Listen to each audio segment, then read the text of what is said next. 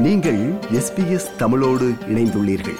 SBS dot com dot AU forward slash Tamil எனும் இணையத்தின் மூலம் மேலும் பல சிறப்பான நிகழ்ச்சிகளை நீங்கள் கேட்கலாம். தமிழ்நாட்டில் ராஜீவ் காந்தியின் கொலை வழக்கில் ஆயுள் தண்டனை அனுபவித்து வந்த நளினி உள்ளிட்ட ஆறு பேரையும் இந்திய உச்சநீதிமன்றம் விடுதலை செய்திருக்கும் செய்தி நாம் அறிந்த ஒன்று. இவர்களின் விடுதலை குறித்து தனது கருத்துக்களை பகிர்ந்து கொள்கிறார் திருச்சி வேலுச்சாமி அவர்கள். இவர்களின் விடுதலைக்காக பல ஆண்டுகளாக குரல் கொடுத்து வருகின்ற திருச்சி வேலுச்சாமி அவர்கள் காங்கிரஸ் கட்சியின் செய்தி தொடர்பாளரும் ராஜீவ் படுகொலை தூக்கு கயிற்றில் நிஜம் என்ற புத்தகத்தை எழுதியவரும் ஆவார். அவரோடு உரையாடுகிறார் ரைசல். வணக்கம் திருச்சி வேலுசாமி அவர்களே. வணக்கம். இப்ப நளினி உட்பட ஆறு பேரை உச்சநீதிமன்றம் விடுதலை செய்திருப்பது குறித்த உங்கள் எண்ணம் என்ன கருத்து என்ன?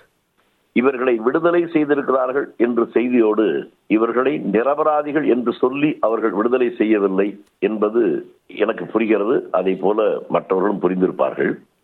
என்னை பொறுத்தவரையில் இவர்கள் ஆறு பேரும் விடுதலையாகி இருப்பது ஆறுதலை தருகிறது. ஆனால் இவர்கள் மீது இருக்கிற இந்த குற்றம் இல்லை என்று ஊருக்கும் உலகத்திற்கும் தெரிகின்ற நாள் என்றைக்கு வருகிறதோ அன்றைக்கு தான் நான் முழுமையாக மகிழ்ச்சி அடைவேன் அதற்கு காரணம் என்னவென்றால் உலகத்தின் பார்வையில் இவர்கள் குற்றவாளிகளாக இருக்கக்கூடும். ஆனால் இந்த வழக்கை முப்பது ஆண்டு காலங்களாக தொடர்ந்து அந்த வழக்கிலேயே நான் பயணித்துக் கொண்டு வருகிற காரணத்தால் இது ஒரு சர்வதேச சதியின் அடிப்படையில் ராஜீவ் காந்தியுடைய கொலை நடத்தப்பட்டது. அந்த கொலையில் உண்மை குற்றவாளிகள் எல்லாம் இன்னமும் வெளியில் தான் இருக்கிறார்கள்.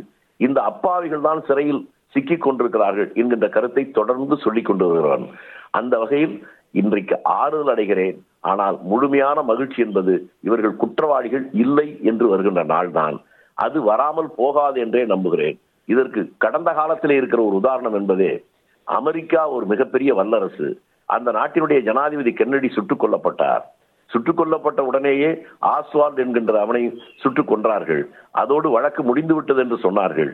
ஆனாலும் முப்பத்தைந்து ஆண்டுகளுக்கு பின்னாலே அந்த வழக்கின் பின்னால் அரசியல் சதி இருந்தது என்பது எப்படி உலகத்திற்கு வந்ததோ அதை போல காலம் கடந்த நிலையிலாவது இவர்கள் குற்றவாளிகள் இல்லை என்கின்ற உண்மையும் யார் குற்றவாளிகள் என்கின்ற அந்த மகத்தான உண்மையும் வெளிவரும் அது விரைவில் வரும் என்று நான் நம்புகிறேன். இவர்களது விடுதலையை எல்லோரும் வரவேற்கின்றார்கள் என்று சொல்ல முடியாது. சில கட்சிகள் எதிர்க்கின்றன. குறிப்பாக ஆளும் பாரதிய ஜனதா கட்சியாக இருக்கட்டும் நீங்கள் சார்ந்துள்ள காங்கிரஸ் கட்சியும் கூட எதிர்க்கின்றது. காங்கிரஸ் கட்சியின் செய்தி தொடர்பாளர் என்ற முறையில் இருந்து கொண்டு நீங்கள் இந்த விடுதலையை வரவேற்கின்றீர்களே இது முரண்பாடாக இல்லையா? இது முரண்பாடு அல்ல. இந்த வழக்கில் எல்லோரும் கவனிக்கப்பட வேண்டியவர்களே அந்த படுகொலைக்கு ஆளான தலைவர் ராஜீவ் காந்தியுடைய மனைவி சோனியா காந்தி. அவர் இதை எதிர்க்கவில்லை. அவருடைய மகன் ராகுல் காந்தி அவர் இதை எதிர்க்கவில்லை. அவருடைய மகள் பிரியங்கா அவர் எதிர்க்கவில்லை. அவர்களை விட வேறு யாருக்கு அவர் மீது இவ்வளவு பாசம் இருக்க முடியும்? இதை நான் ரெண்டு கோணத்தில் பார்க்கிறேன். ஒன்று இந்த உண்மை புரியாமல் இருக்கிற காரணத்தால் உணர்ச்சி வசப்பட்டு பேசுவது என்பது ஒன்று. இது புரிந்தாலும் இந்த உண்மை வந்துவிடக் கூடாது என்பதற்காக சாமர்த்தியமாக பேசுவது என்பது வேறு. நான் இந்த உண்மை புரிந்து அந்த உண்மைக்காக போராடி கொண்டிருக்கிறவன். இந்த உண்மை தெரிகின்ற காரணத்தாலேயே இவர்களை நான் வெளியே வருவதை வரவேற்கிறேன். அதே போல் இந்த உண்மை வெளிப்பட வேண்டும் என்று நான் விரும்புகிறேன். ஆனால் தமிழகத்தை பொறுத்த அளவிற்கு காங்கிரஸ் கட்சியின் தலைமை கொள்கை ரீதியாக இந்த விடுதலை எதிர்க்கின்றது இல்லையா? இல்ல அப்படி ஒண்ணு அதிகாரப்பூர்வமா காங்கிரஸ் கட்சியினுடைய நான் இதைத்தான் நான் தெளிவுபடுத்த விரும்புகிறேன். காங்கிரஸ் கட்சியினுடைய அகில இந்திய தலைவராக இன்றைக்கு இருப்பவர் கார்கே. அவர் இன்றும் இதை பற்றி மாறுபாடான கருத்து சொல்லவில்லை. ஆனால் கடந்த காலத்தில் நான்கு ஆண்டுகளுக்கு முன்பாக இந்த கட்சியினுடைய அகில இந்திய தலைவராக ராகுல் காந்தி இருக்கிற போதே சிங்கப்பூருக்கு வந்திருந்த நேரத்தில் அங்கிருந்த சர்வதேச ஊடகவியலாளர்கள் மத்தியில் பேசுகிற போது இந்த வினாவை தொடுத்தார்கள் அவரிடத்திலே அப்போது அவர் சொன்ன பதில் சிறையில் இருக்கிற இவர்கள் சட்ட ரீதியாக வெளியே வருவதில் எனக்கோ என்னுடைய குடும்பத்தாருக்கோ எந்த விதமான வருத்தமும் இல்லை என்று அதோடு நிறுத்தவில்லை அவர். அடுத்து ஒன்றை சொல்கிறார் என் தந்தை மரணத்திற்கு பின்னாலே நானும் என்னுடைய தங்கையும் என்னுடைய தாயும் பட்ட துன்பங்கள் கொஞ்ச நெஞ்சமல்ல அதே போலத்தான் அவருடைய குடும்பத்திலும் இருக்கும் என்பதை நான் உணர்கிறேன் என்றும் சொன்னார்.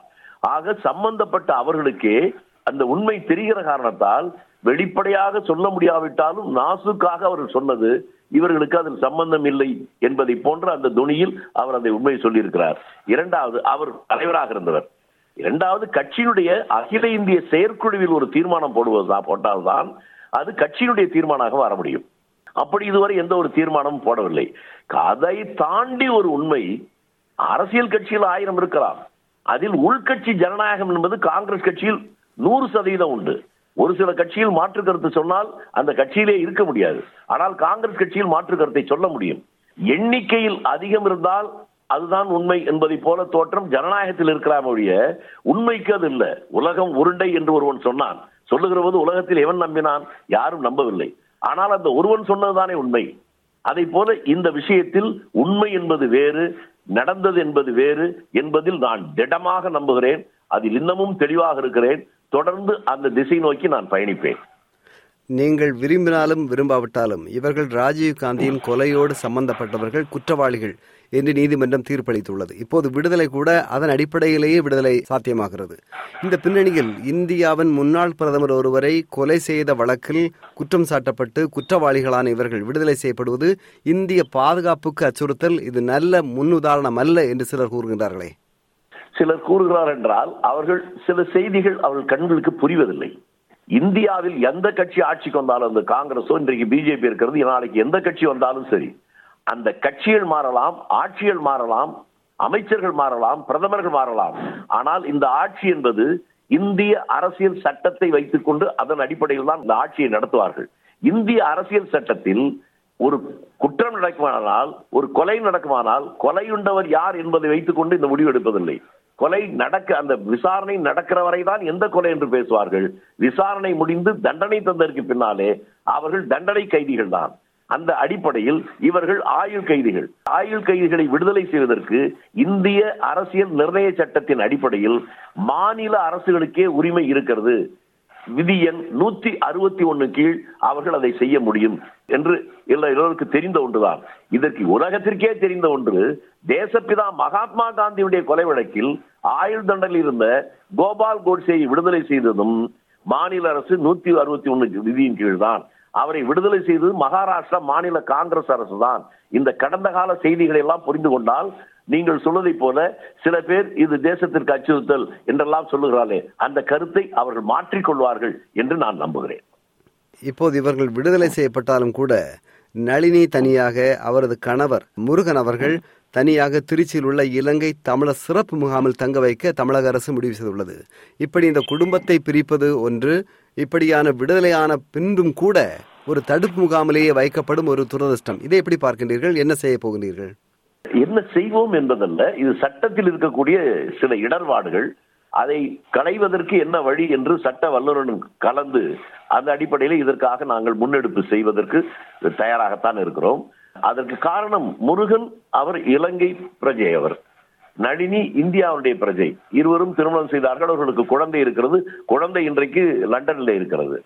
இப்படி ஒரு சிக்கலான ஒரு நிலையில் இவர்கள் விடுதலையாக இருக்கிறார்கள். சட்ட ரீதியாக வெளிநாட்டு பிரஜை என்கின்ற காரணத்தால் முருகனும் ராபர்ட் பயாஸும் அந்த ஜெயக்குமாரும் மூன்று பேரும் அந்த முகாமிலே முகாமுக்கு அழைத்து செல்வதாக இன்றைக்கு செய்தி வந்திருக்கிறது. அதை நாம் குற்றம் என்று சொல்ல முடியாது. ஆனால் மனிதாயமான அடிப்படையில் அதை சரி செய்வதற்கான வழி என்ன என்பதை பார்த்து தமிழக அரசும் மத்திய அரசும் அந்த குடும்பத்தை பிரிக்காமல் ஒன்று சேர்ப்பதற்கான வழி என்ன என்பதை பார்க்க வேண்டும் என்பது இந்த தனி மனிதனுடைய வேண்டுகோள். மிக்க நன்றி திருச்சி வேலுசாமி அவர்களே. மிக்க நன்றி உங்களுக்கு. நன்றி நன்றி ஐயா. விருப்பம் பகிர்வு கருத்து பதிவு. லைக் ஷேர் காமெண்ட் எஸ்பிஎஸ் தமிழின் பேஸ்புக்